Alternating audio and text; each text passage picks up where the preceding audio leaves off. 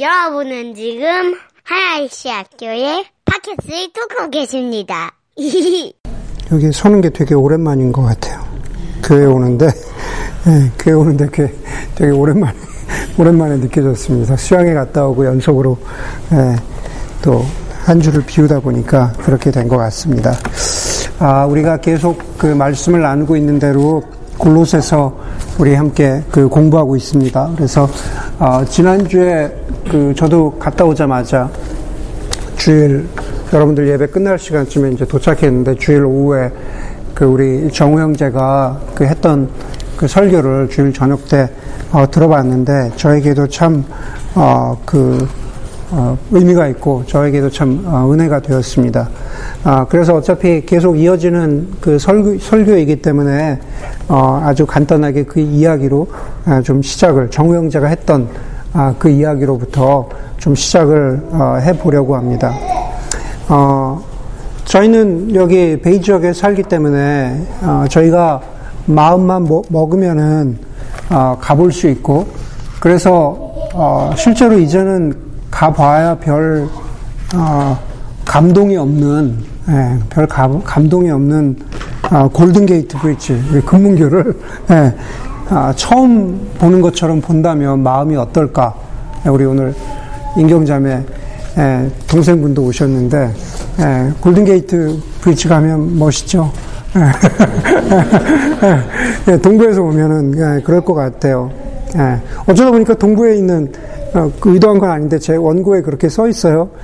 어, 동부에 사는 사람들은 꼭 한 번이라도 먹어봤으면 하는 어, 인앤아웃을 저희는 너무 당연시하면서 대하는데 물론 오늘 점심이 그건 아니지만은 아, 인앤아웃을 앞에 놓고 아, 정말 거룩하고 떨리는 마음으로 예, 그것을 대할 수 있지 않을까라는 생각을 어, 해보게 됩니다. 아, 여러분들 그 옆에 있는 옆에 아내가 있다면 우리 수찬 형제랑 정화자매 또 우리 창현 형제네 또 우리 중빈 형제네 이렇게 같이 앉아 있는데 어 우리 지준 형제네도 있고 옆에 한번 그 배우자를 한번 이렇게 보세요 스파우스를. 한번 보세요 이게 보세요. 예, 네, 이게 네, 보시면서 예, 어그 당연하게 생각합니까 배우자를? 예, 배우자를 당연하게 생각하지 않고 처음 만났을 때, 딱 그렇게 스파크가 일었을 때처럼, 예, 이게 가능할까요? 가능할지 어떨지 예, 모르겠지만은, 만약에 옆에 있는 스파우스를 당연하게 여기지 않고, 오늘 처음 보는 사람처럼 어, 낯설게 대한다면, 낯설게 바라보, 익숙하게 바라보지 않고 낯설게 바라본다면 어떨까?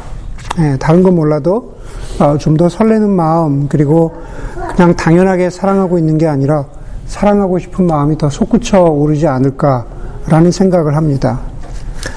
어, 처음부터 저희 교회를 다녔다면은 어, 4년째 다니는 것인데 어, 제 설교를 어, 4년이나 들었기 때문에 익숙하게 여기지 않고 아 낯설다라고 생각하고 그렇게 대하면 어떨까요? 어, 느 형제가 그럽니다. 아, 이제 목사님의 설교의 마무리가 이렇게 끝이 나겠구나라는 것이 예상이 된다라고 하는데, 그러지 말고, 아니, 이렇게 끝을 맺을 수도 있을까? 라고 그렇게, 예, 페이크로라도, 예, 페이크로라도 한번 그렇게 해주시면 어떨까? 예, 하는 생각을 해봅니다. 지난주에 정우 형제가 나눠준 그 설교의 제목이 Centrality and Supremacy of Jesus Christ였습니다. 예, 말 그대로 어, 너무나 놀랍고 예수 그리스도의 위대함에 대해서 말씀하고 있는 구절인데 그것을 우리가 의도적으로라도 익숙하지 않고 어, 낯설게 대할 수 있다면은 그것이 얼마나 우리에게 영적인 어, 감동을 줄까라는 것에 대해서 지난주 설교에서 아주 훌륭하게 어, 나누어 주었습니다. 말 그대로 15절에서 20절까지 지난주의 본문은 우리가 기독론이라 그러죠. 크리스탈러지 about Jesus Christ. 예수 그리스도 기독론에 관해서 다시 말해서 예수 그리스도가 누구이시고 그리고 예수 그리스도가 무슨 일을 하셨는가에 대한 그러한 바울의 선포는 성경을 통해서도 사실 몇 군데 없는 가장 장엄하고 그리고 가장 위대한 그런 메시지를 담고 있는 구절들입니다. 그것을 다시 꼼꼼히 되돌아보지는 않겠지만은 그 15절에서 20절에 보면은 온 우주의 왕이 되신 예수 그리스도 그리고 죄와 악으로 어그러진 세상을 자신의 육신을 통해서 화해케 하신 예수 그리스도 그리고 그 예수 그리스도를 머리로 삼아서 믿는 한 사람 한 사람이 모인 그런 바로 그 교회에 이르기까지 바로 그것을 반복해서 반복해서 우리가 익숙하게 여길 것이 아니라 늘 새롭게 마음에 담아야 하는 아, 그러한 아, 메시지입니다. 바울은 이제 1장 초반부인데요. 바울은 골로새, 골로새 교회를 향한 바로 이 초반부에서 그렇게 놀라운 예수 그리스도에 대한 메시지를 선포하고 나서 그리고 이제 자신이 당하고 있는 고난. 저 오늘 메시지 저기 본문을 읽었잖아요. 자신을 자신이 당하고 있는 고난과 그리고 교회에 대해서 말하고 있습니다. 사실은 사실은 바울이 당하고 있는 고난은 바울이 말하고자 하는 것의 핵심이 아닙니다. 그 핵심은 바로 교회라는 겁니다. 어쩌면 당연한 것이죠.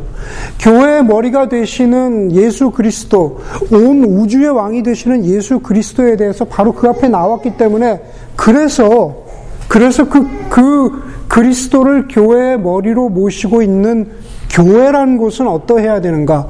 너희, 너희 골로새 교회는 바로 그 예수 그리스도, 저 supreme Christ, 그 놀라우신 예수 그리스도를 머리로 모시고 있는데 그래서 그 교회는 어떠한 교회여야 하는가라는 것이 뒤이어서 나오는 것이 당연한 메시지가 아니겠습니까? 사도 바울인 사도 바울 자신도 오늘 오늘 본문을 시작하면서 자신이 당하는 고난은 바로 교회를 위한 것이다. 그렇죠? 그 메시지가 골로새 교회를 위한 것뿐만 아니라 그 교회 다시 말해서 보편적인 교회를 위한 것이죠. 모든 교회를 위한 것입니다. 지금 우리 하나의 시합 교회, 아니 이 베이 지역에 있는 모든 교회, 이 땅 가운데 비슷한 시간에 예배를 드리고 있는 모든 교회를 향한 메시지라는 겁니다.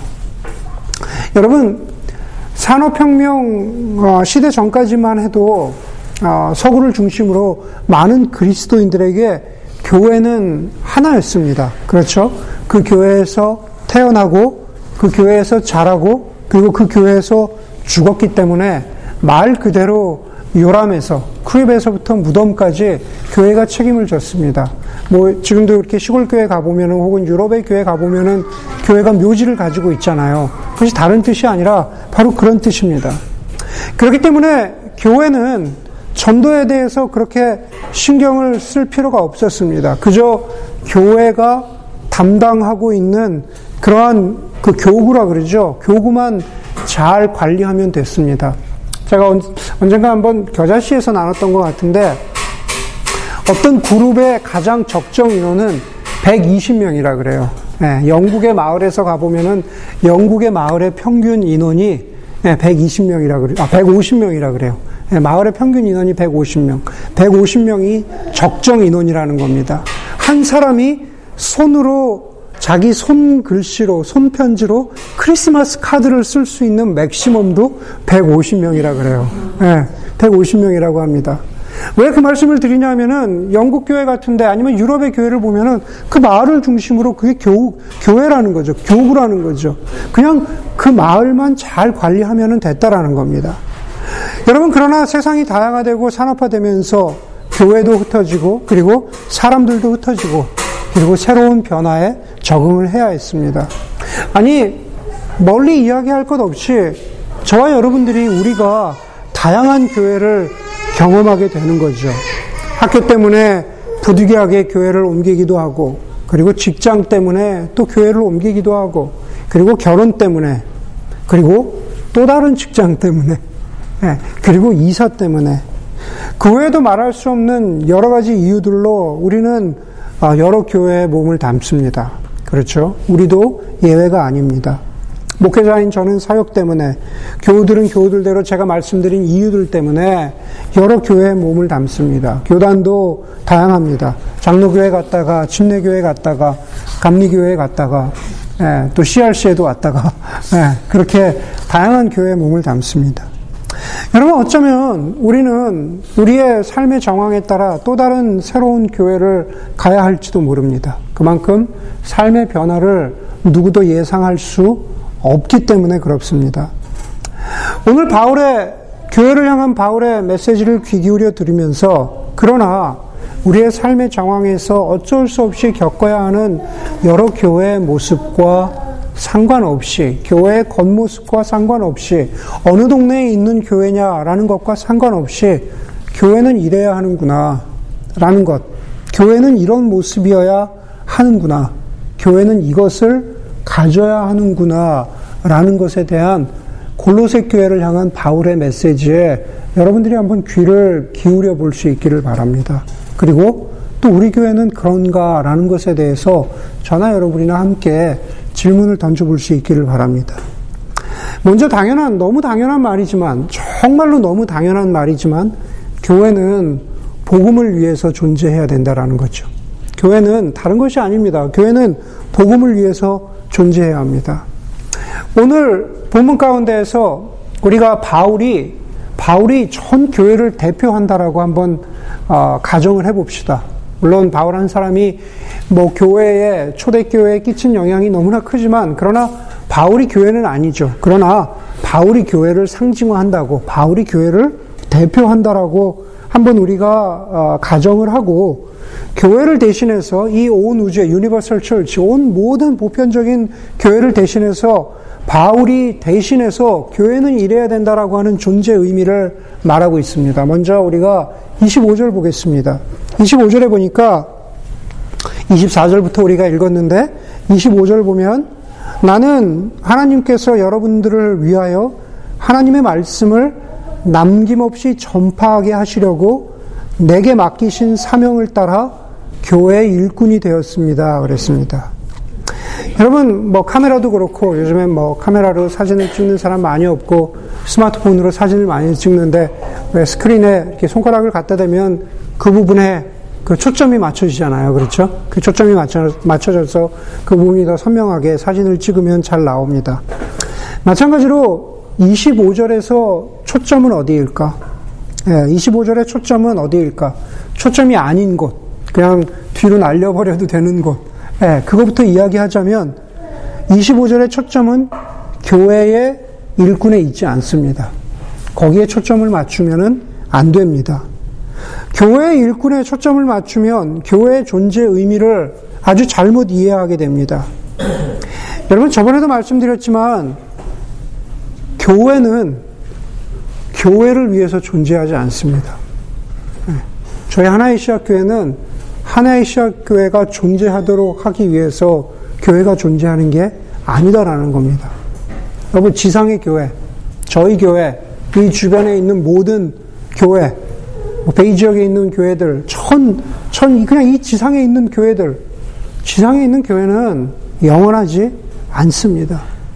예, 길게 교회론을 이야기하는 시간이 아니기 때문에 길게 이야기하지 않겠지만, 지상의 교회는 각 교회마다 그 시대와 그리고 그 지역에서 하나님이 허락하신 기간 동안 교회로서의 사명에 충실하다가 무대 뒤로 퇴장해야 될 때 그냥 퇴장하면 되는 겁니다. 교회도 마찬가지입니다. 그런 의미에서 하나님께서 뭐 하나님의 계획을 알 수 없지만은 하나님이 너희 교회를 향한 그러한 그, 그 계획이 이것이다. 여기까지다. 이 기간까지다. 라고 하나님이 교회의 목적을 그렇게 세워놓으셨다면은 아주 이상적으로는 우리 교회뿐만 아니라 모든 교회는 아, 하나님, 우리에게 주신 사명 다 했습니다. 뭐, 가령 예를 들면 오늘 2017년 5월, 5월로 우리 교회는 사명을 다 했으니 자, 오늘 마지막 클로징 서비스, 예배하고 그냥 사라지면 되는 게 그게 지상의 교회입니다. 여러분, 교회는, 지상의 교회는 사라져도 복음의 능력과 복음의 열매가 남으면 됩니다.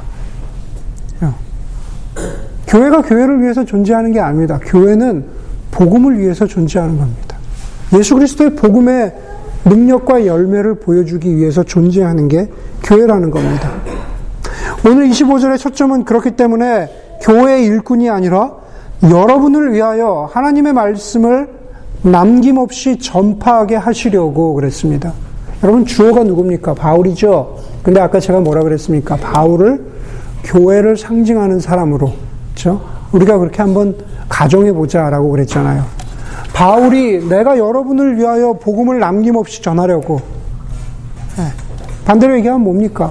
교회는 교회는 하나님의 말씀을 남김없이 전파하게 하시려고. 그게 교회의 사명이라는 거죠.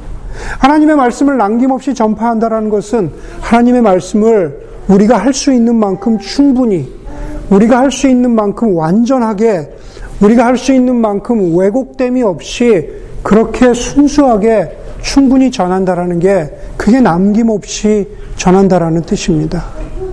오늘 본문에 보면은 하나님의 말씀을 진리를 여러 가지로 표현하고 있는데 한 가지는 하나님의 말씀을 비밀이라고 합니다. 그렇죠? 하나님의 말씀 26절에 보니까는 지금 이 비밀이 모든 성도에게 드러났다 그러죠. 근데 그 비밀은 다른 게 아니라 복음입니다. 복음, 진리입니다. 그런데 27절 마지막에 보면 이 비밀은 그리스도요 영광의 소망이라고 말합니다. 자, 비밀은 곧 그리스도다. 그리고 그리스도가 곧 하나님의 말씀이시다. 요한복음에 보면 나오죠. 말씀이 육신이 되어 우리 가운데 오신 예수 그리스도. 예, 하나님 말씀이신 그분은 태초부터 성부 하나님과 함께 계셨는데 그 말씀이신 예수 그리스도가 저 육신이 되셔서 인간이 되셔서 이 땅에 드러나신 게 그게 바로 예수 그리스도라고 했습니다. 그러니까 복음은 무엇입니까? 복음은 예수님이 입으로 전한 것이 복음이 아닙니다. 예, 예수님이 말한 것, 좋은 소식, 그게 복음이 아니라 예수님이 말씀하신 하나님 나라 메시지 뿐만 아니라 예수님이 사셨던 그 삶이 복음입니다. 예, 아시겠습니까? 예, 예수님의 선포하신 말씀뿐만 아니라 예수님이 이 땅 가운데 살아가시면서 보여주셨던 하나님 나라의 그 모습, 예수님이 보여, 예수님이 사셨던 그 삶이 하나님 나라의 전부라는 거죠. 그게 복음입니다. 네. 그렇기 때문에 우리가 복음의 능력, 복음의 열매를 이야기할 때는 그것은 다른 것이 아닙니다. 예수님의 말씀을 믿을 뿐만 아니라 또 예수님의 삶을 믿는 거죠. 그것이 하나님 나라를 믿는, 하나님 나라의 메시지를 믿는다라는 것입니다. 25절의 말씀에서 보세요. 하나님의 말씀을 전한다 그랬는데 28절에서 뭐라 그럽니까? 사도 바울이 우리는 이 그리스도를 전합니다. 그렇죠. 네, 그리스도를 전한다. 그리스도의 온 존재를 전한다는 뜻입니다. 네, 예수를 믿는 것은 그리스도의 온 존재를 따라 사는 삶이죠. 말만 믿는 게 아닙니다. 온 존재를 따라 사는 겁니다. 그렇기 때문에 갈라디아서에 보면은 오늘 골로새서 이야기하지만 갈라디아서에 보면은 사도 바울이 갈라디아 교회에 이렇게 말합니다. 다른 복음은 없다. 어떤 사람들이 그리스도의 복음을 왜곡시키려고 하지만 나뿐만 아니라 바울 나 자신뿐만 아니라 하늘에서 온 천사라고 할지라도 예수 그리스도의 복음과 다른 복음을 전하면 저주를 받아 마땅하다라고 갈라디아서를 시작하고 있습니다. 여러분, 교회는 복음을 위해서 존재하고 그리고 그 복음을 전하고 그 복음은 곧 예수 예수 그리스도 자신이라고 했는데 오늘 28절 말씀처럼 그리스도를 전한다라는 것은 무슨 뜻입니까? 지난주에 정우영 제가 말씀 나눈 말씀의 그 전반부는 예, 전반부는 아, 예수 그리스도의 센트럴리티 그리고 수프리머스를 이야기한다 그랬죠. 그게 바로 15절에서 정확하게는 20절까지 그렇습니다. 예수 그리스도가 누구신가를 보여주는 것은 20절까지입니다. 그런데 동시에 조금 그 본문을 조금 더 이렇게 쪼개서 나눠보면 21절부터 20, 23절까지는 예수 그리스도가 그래서 무슨 일을 하셨냐 라는 것을 보여줍니다. 예수 그리스도가 무슨 일을 하셨냐? 세 가지로 나눠지죠. 나눠지죠. 예, 예전에 우리의 상태, 그리고 예수 그리스도께서 하셨고 하고 계신 일, 그리고 마지막으로 예수 그리스도께서 하실 일에 대해서 나눕니다. 21절에 보세요. 21절을 보면 예전에 우리의 상태입니다. 전에 여러분은 악한 일로 하나님을 멀리 떠나 있었고 마음으로 하나님과 원수가 되어 있었습니다. 그러죠. 우리가 죄인이고 죽을 수밖에 없는 하나님께서 우리에게 오시지 않으면 우리는 결코 하나님을 알 수 없는 그런 존재들이었다는 우리의 상태에 대해서 말합니다. 예. 그렇죠. 그 다음에 22절에서 예수 그리스도께서 바로 앞에 나오는 온 우주의 왕이신 예수 그리스도께서 우리를 위해서 어떤 일을 하셨습니까? 거기 보니까는 지금은 하나님께서 그리스도의 죽으심을 통하여 그분의 육신의 몸으로 여러분과 화해하셔서 여러분을 거룩하고 흠이 없고 책망할 것이 없는 사람으로 자기 앞에 내세우셨습니다. 우리는 결코 하나님과 화해할 수 없는 사람, 우리는 죄인이고 죽을 수밖에 없는 사람인데 우리를 바로 예수 그리스도 그분의 육신의 몸으로 십자가에서 달려 죽으시는 그 육신의 몸으로 우리를 하나님과 화해케 하셔서 우리를 우리의 죄에 대해서 책망할 것이 없는 사람으로 여전히 우리의 죄가 있습니다.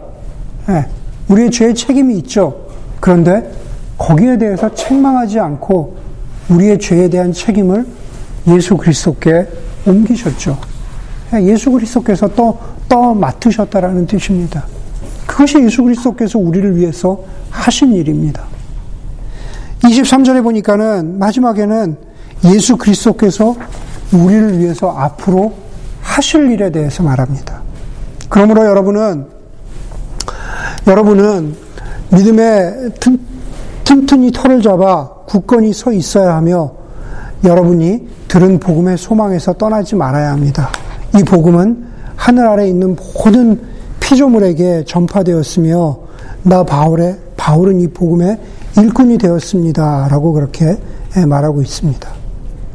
여러분 복음을 전한다 그리스도를 전한다라는 것에서 예수 그리스도가 누구이시고 그리고 더불어서 예수 그리스도가 무슨 일을 하실 것인가라는 것을 전하는 것이 그리스도를 전하는 것, 복음을 전하는 것입니다. 오늘 여기 보니까는 23절에 여러분은 믿음의 터에, 믿음의 터, 튼, 튼이 터를 잡아 굳건히 서 있어야 하고 여러분이 들은 복음의 소망에서 떠나지 말아야 한다라고 했는데 그것을 28절 한번 보세요. 28절에서 표현을 좀 다르게 해서 이렇게 말합니다. 우리는 모든 사람을 그리스도 안에서 온전한 사람으로 세우기 위하여 모든 사람에게 권하며 지혜를 다하여 모든 사람을 가르칩니다. 네, 초점은 어디에 있냐면 온전한 사람으로 세우기 위하여에 있습니다. 그렇죠? 온전한 사람으로 세우기 위해서. 여러분 복음을 듣고 하나님 나라의 복음의 메시지에 따라가 살아간다는 것은 그저 내가 죄인이었는데 내가 하나님과 화해할 수 없었는데 예수 그리스도의 육신의 몸에 화해케 하심을 통해서 내가 하나님의 자녀가 되었다. 그는 거기서 결코 끝나지 않아요. 네, 믿음의 터에 굳건히 서서 흔들리지 않는 것. 표현을 다르게 하면 28절에 뭐라고요? 온전한 사람이 되어가는 것. 네, 그에 대한 얘기는 제가 다음번 설교에서 할 텐데 여러분 온전한 사람이 되어야 한다는 거. 예, 온전한 사람이 되어야 한다는 거. 그렇게 교회가 예수 그리스도를 전하고 복음을 위해서 존재한다라는 게 때때로 쉬운 일이 아닙니다. 우리가 쉽게 지나쳐 버릴 수 있는 한 구절이 복음을 전한다. 밖에다 복음을 전하는 건 물론 어렵죠. 세상 가운데 복음을 전하는 거 어렵습니다. 그러나 교회 안에서 서로가 서로에게 복음 가운데 살아갈 수 있도록 하는 하나님의 말씀의 능력 가운데 살아갈 수 있도록 하는 온전한 사람이 되도록 서로가 서로를 격려하고 힘써주는 그 교회 역할을 하는 게 교회 안에서도 힘들다는 얘기를 28절에서 합니다. 한번 보세요. 온전한 사람으로 세우기 위해서 모든 사람에게 권하며 모든 사람을 가르칩니다. 그럽니다. 예, 모든 사람에게 권면하고 예, 모든 사람에게 가르칩니다. 권면하고 충고하고 훈계한다라는 의미가 담겨 있는 거죠. 네. 아, 왜 나한테 이래라 저래라 하는 거야. 네. 왜 오승희 형은 나이만 먹었으면 다야. 왜 나한테 이래라 저래라 하는 거야. 라고 네, 선배의 권면을 네, 후배가 네, 오승희 형과 가장 사이가 안 좋은 예, 지준 형제가 그렇게 생각할 수 있습니다. 그렇죠? 왜 이래라 저래라 하는 거야? 권면하고 가르치는 것.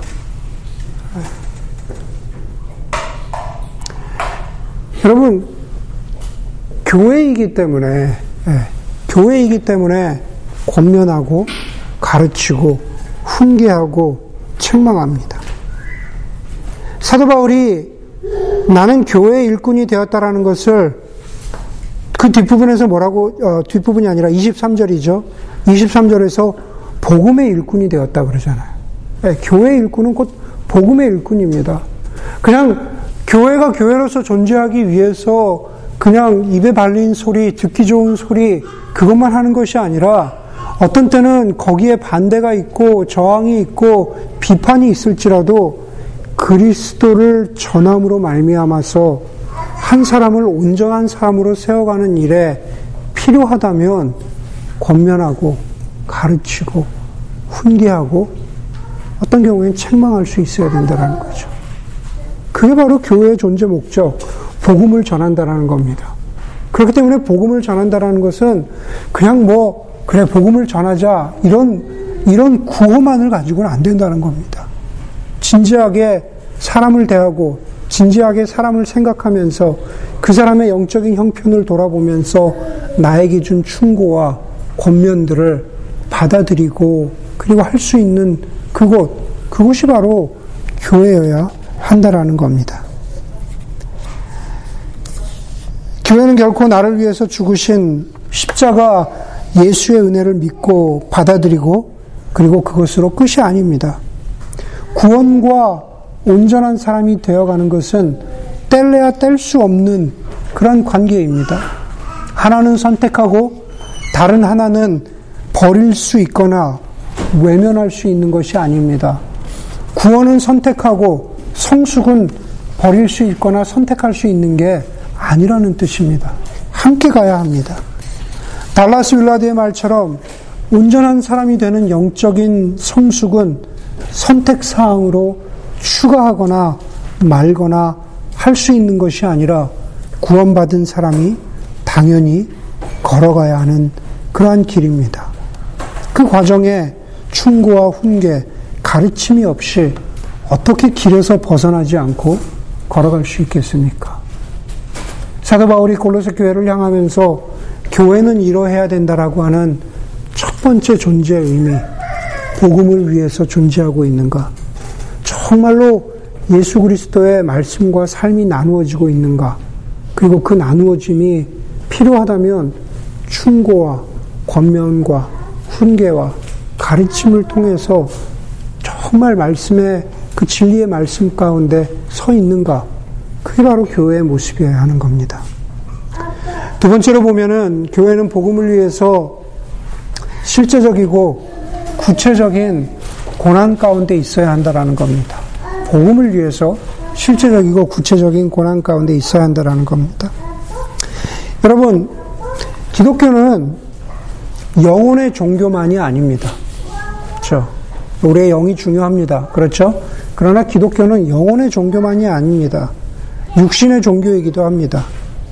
사도 바울 시대에 로마와 그 영향력 아래 있는 온 아시아는 소아시아 지중해는 아, 영지주의의 영향 아래 있었습니다. 그것은 그리스 철학의 영향이기도 합니다. 우리가 잘 아는 플라톤은 이원론을 주장하면서 영적인 것이 더 고상하고 육체적인 것은 하찮은 것이다. 영적인 것은 밑에 있는 것이다. 라고 보았습니다. 그 이원론의 영향은 교회사를 통틀어 보면은 초대교회뿐만 아니라 지금도 우리 신앙생활에 여기저기에 해악을 끼치고 있습니다. 가정, 가령, 가장, 어, 예를 들어 보면은, 어, 교회일보다, 어, 아, 교회 일이 어, 가정보다 혹은 직장보다 더 중요하다. 그렇죠? 교회에서 하나님께 영광 돌리는 것이 예, 가정 직장 일에 충실하는 것보다 더 중요하다라는 것은 전형적인 이원론의 한, 한 폐해입니다. 예, 한 영향이라고 말할 수 있는 거죠. 결코 그렇지 않습니다. 교회만 더 영적으로 중요하고 가정이나 직장이나 학교는 덜 중요하다. 성경에서 어디에서도 그렇게 말하고 있지 않습니다. 초대교회 교리를 보면은 이단 가운데에서도 예수님은 정말 우리처럼 육체를 진 인간으로 오신 게 아니라 그냥 그렇게 보였다라고 하는 교리가 있습니다. 네, 말 그대로 헐러시네이션이죠. 우리 어디 요즘에 컨퍼런스 가면 그런 거 보여주죠. 보여줍니까, 양배형제? 헐러시네이션으로 이렇게 보여주는 거 있는 것 같아요. 네? 어? 아, 팬시한 게 아니에요. 네. 그 팬시한 회사에 가면 그런 거 하는 것 같아요. 네. 헐러시네이션이죠. 근데 예수님을 그렇게 보는 겁니다. 진짜로 예수님이 그렇게 보이지만 예수님은 육신이 아니라 그냥 가짜로 보여졌다. 가연설이라 그러죠. 예수님 그렇게 보여졌다. 아, 예수님은 영적인 분이지 그렇게 육신으로 오실 분이 아니다라고 하는 초대교회 교회에 어, 이미 초대 교회 시대에 이단이 있었습니다. 여러분 한번 제가 이렇게 설교를 준비하면서 생각해 봤습니다. 조금 과장이 될 수도 있겠지만 현대 현대인들에게 홀로시네이션은 뭘까? 제가 이렇게 보니까 뭐 예를 들어서 어, 네이버에 여행 사이트, 네, 네이버에 가면 음식 사이트, 그 다음에 인스타그램 네, 이런 것들 어찌 보면은 일종의 홀로시네이션이죠. 네, 실제가 아닌데 실제처럼 여겨지는 겁니다.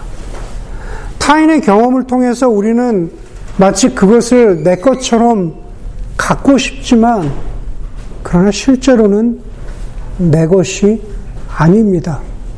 마치 내가 그것을 그곳에 가봤다. 마치 내가 그것, 그것을 먹어봤다라고 어, 착각을 불러일으킬 수 있다라는 거죠. 중세 카톨릭 신학자인 보나 벤추라라는 사람이 이런 말을 했습니다. 많이 알되 아무것도 맛보지 못한다면 그것이 무슨 소용이겠습니까? 많이 알되 아무것도 맛보지 못한다면 그것이 무슨 소용이겠습니까? 많이 보되 그곳에 가보지 못한다면 그것이 무슨 소용이겠습니까? 여러분, 그런데도 불구하고 사람들은 인간적인 어떤 격려의 의미로 손을 잡아주거나 또 어깨를 툭툭 치면서 격려해주고 힘을 주거나 따뜻한 밥으로 위로해주거나 혹은 힘들 때 함께 걸어주는 그러한 인간적이고 육신적인 경험들을 너무나 원하기 때문에 오히려 인터넷을 통해서 hallucination을 통해서 그러한 대리 만족을 찾고 있는 건지도 모르겠습니다. 미국 현대 소설에서 잘 알려진 아주 유명한 작가인 메릴린 로빈슨이 길리아드라고 하는 자신의 책에서 이러한 현대인들의 왜곡된 바램을 이렇게 표현했습니다. 우리가 인간적인 것들에 굶주리게 되면, 다시 말해서 손을 잡아주고, 함께 밥을 먹고, 함께 길을 걷고, 실제로 얼굴을 대하는 그러한 인간적인 경험들에 너무 굶주리게 되면, 책에서 들려주는 불행이나 화려함이나 뻔뻔함에 이끌릴 수도 있다라고 했습니다. 메릴린 로빈스는 소설가이기 때문에 그렇게 표현을 했겠죠. 그러나 우리는 책이나 인터넷이나 그 이외의 무엇으로 우리가 인간적인 경험들을 찾으려고 하지만은 그러나 그것은 불가능합니다.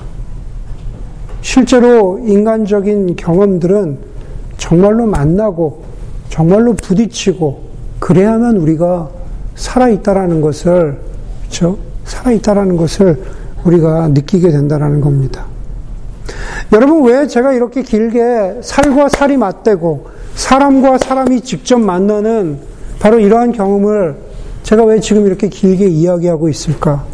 그것은 교회가 복음을 위해서 존재한다는 진리에도 적용되는 이치이기 때문에 그렇습니다. 다만 그것은 내가 여기 있는 형제들을 만나서 그냥 격려해주고 위로해주고 소망과 힘을 주는 그러한 어떠한 인간적인 경험에 대해서 말하는 것이라기 보다는 교회가 복음을 위해서 존재해야 할 때 절망과 어려움과 힘들고 어떤 고난스러운 그러한 육신의 경험들까지도 교회가 감당하고 교회가 감내해야 되는 바로 그 육신적이고 인간적인 경험들이기 때문에 그렇다라는 말씀을 드리고, 드리고 있는 겁니다. 그냥, 그냥 말로는 교회가 복음을 위해서 교회가 고난받아야 합니다. 교회가 고난을 감당해야 합니다. 라는 것은 메릴 로빈슨의 말에 비유하자면 그냥 글에 쓰여 있는 것과 별반 다를 게 없다라는 겁니다. 네. 그것을 마치 아 목사님 참 적절한 비유를 드셔가지고 아 교회는 고난을 받아야라는 거구나라고 그냥 그그 그 원고의 글씨에 설교 원고의 글씨에 그냥 공감하고 고개를 끄덕이는 것으로는 교회가 존재할 수 없다라는 얘기를 제가 드리는 겁니다.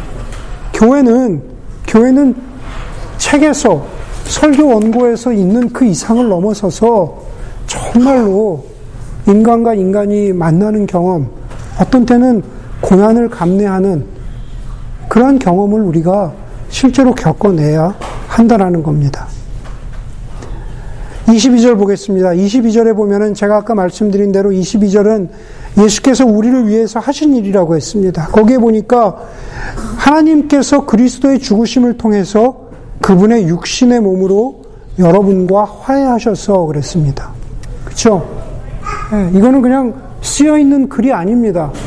예수께서 자신의 육신을 통해서 그런 의미에서 기독교는 영혼의 종교가 아니라 육신의 종교라는 겁니다. 아, 예수께서 바로 자신의 육신을 통해서 우리와 하나님을 화해케 하셨다라고 말합니다.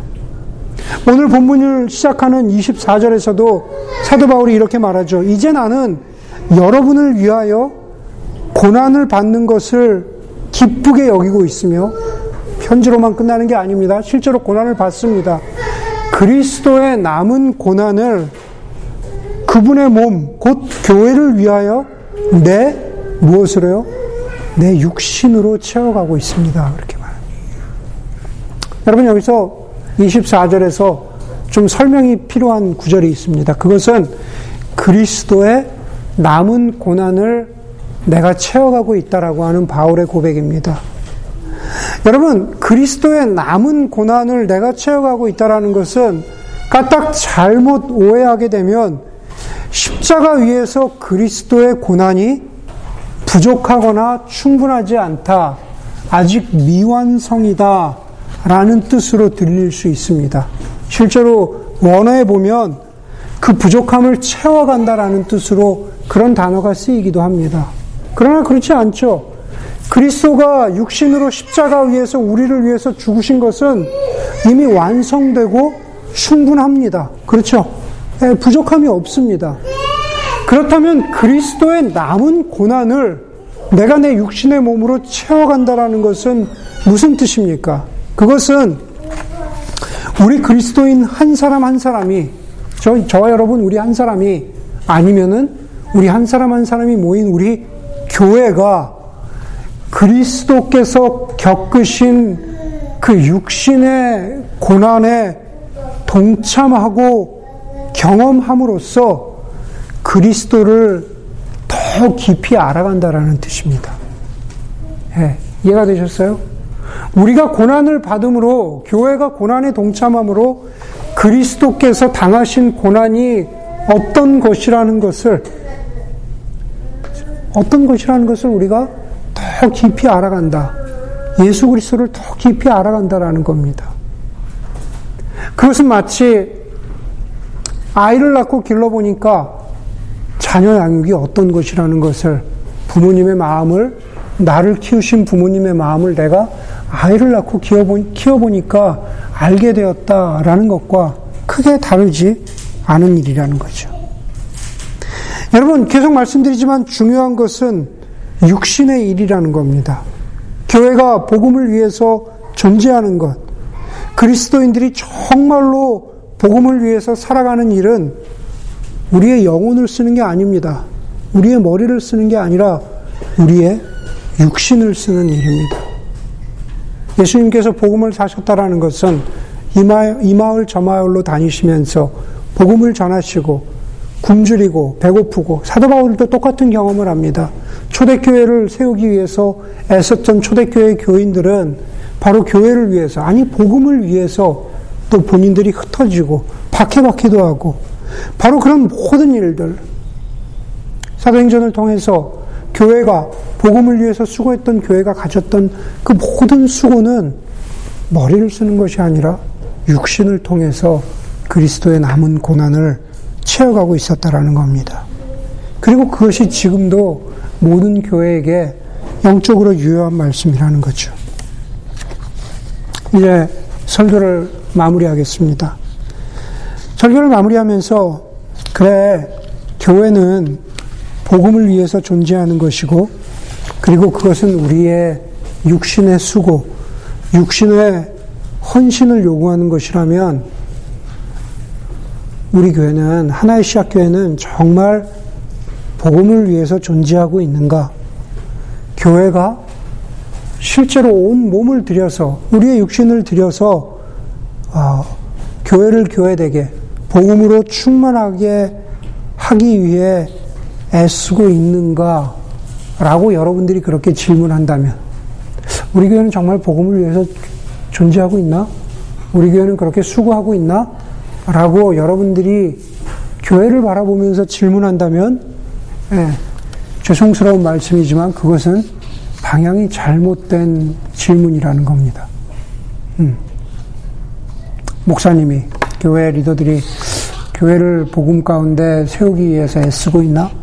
그거는 방향이 잘못된 질문이라는 거예요. 교회를 뜻하는 에클레시아는 부르심을 받은 백성들, 부르심을 받은 사람들이라는 뜻입니다. 누가 부르심을 받았습니까? 누가 교회로 부르심을 받았습니까? 저와 여러분들이죠. 바울이 도전하고 있는 교회는 부르심을 받은 하나님의 백성들, 저와 여러분 한 사람 한 사람을 말하고 있는 겁니다. 그렇기 때문에 복음을 위해서 교회로서 존재한다라는 것은 다른 이들을 향한 말씀이 아니라 바로 여러분들을 여러분들을 콕 집어서 그렇게 말하고 있는 겁니다. 우리 각자가 그리고 우리 공동체가 복음을 위해 존재하고 복음의 빛 가운데에서 살아간다라는 것은 그것은 정말로 우리 영혼의 문제뿐만 아니라 육신의 문제, 육신의 헌신이고 육신의 고난이라는 것을 깊이 깨달을 수 있는 여러분들이 되기를 바랍니다. 프란시스 셰퍼의 말처럼 진리는 대결을 동반한다라고 했습니다. 하나님의 진리는 하나님의 복음은 우리에게 하나님의 사랑과 하나님의 은혜를 풍성하게 전해 주시기도 하지만 어떤 때 하나님의 복음과 하나님의 진리는 우리를 괴롭게 합니다. 우리의 육신의 욕심에, 우리의 육신의 사사로움에 질문을 던집니다. 너는 정말로 복음을 위해서 다른 사람에게 그렇게 살고 있느냐라고 질문하는 것이 아니라 너는 정말로 내 육신을 들여서 내 온 존재를 들여서 복음을 위해서 살아가고 있느냐. 그렇게 우리에게 날카로운 질문을 던지기, 던지기도 한다라는 겁니다. 그것이 바로 진리는 대결을 동반한다라는 겁니다. 하나님의 교회가 아닌, 아니, 복음이 아닌 다른 것을 위해서 우리의 육신이 이끌려갈 때 하나님은 저와 여러분, 우리의 존재 가운데 하나님의 말씀 진리로서 자꾸 대결을 거시는 거죠. 우리를 아프게 하시는 겁니다. 그게 진리가 대결을 동반한다라는 그러한 뜻입니다. 저는 바라기는 우리 하나시아 교회 공동체가 사도 바울이 골로새 교회에게 말했던 것처럼 모든 사람을 그리스도 안에서 온전한 사람으로 세우기 위한 그 복음이 우리 교회의 존재 목적. 우리가 존재 목적이 아니라 온전한 사람으로 세우기 위한 그 복음의 능력이 우리 교회의 존재의 목적이 되기를 간절히 소원합니다. 그래서 그것을 위해서 우리의 소위 이야기하는 교회 생활, 우리의 신앙 생활의 초점이 그것을 향해서 맞추어지는 저와 여러분들이 되기를 주의 이름으로 간절히 소원합니다. 기도하겠습니다.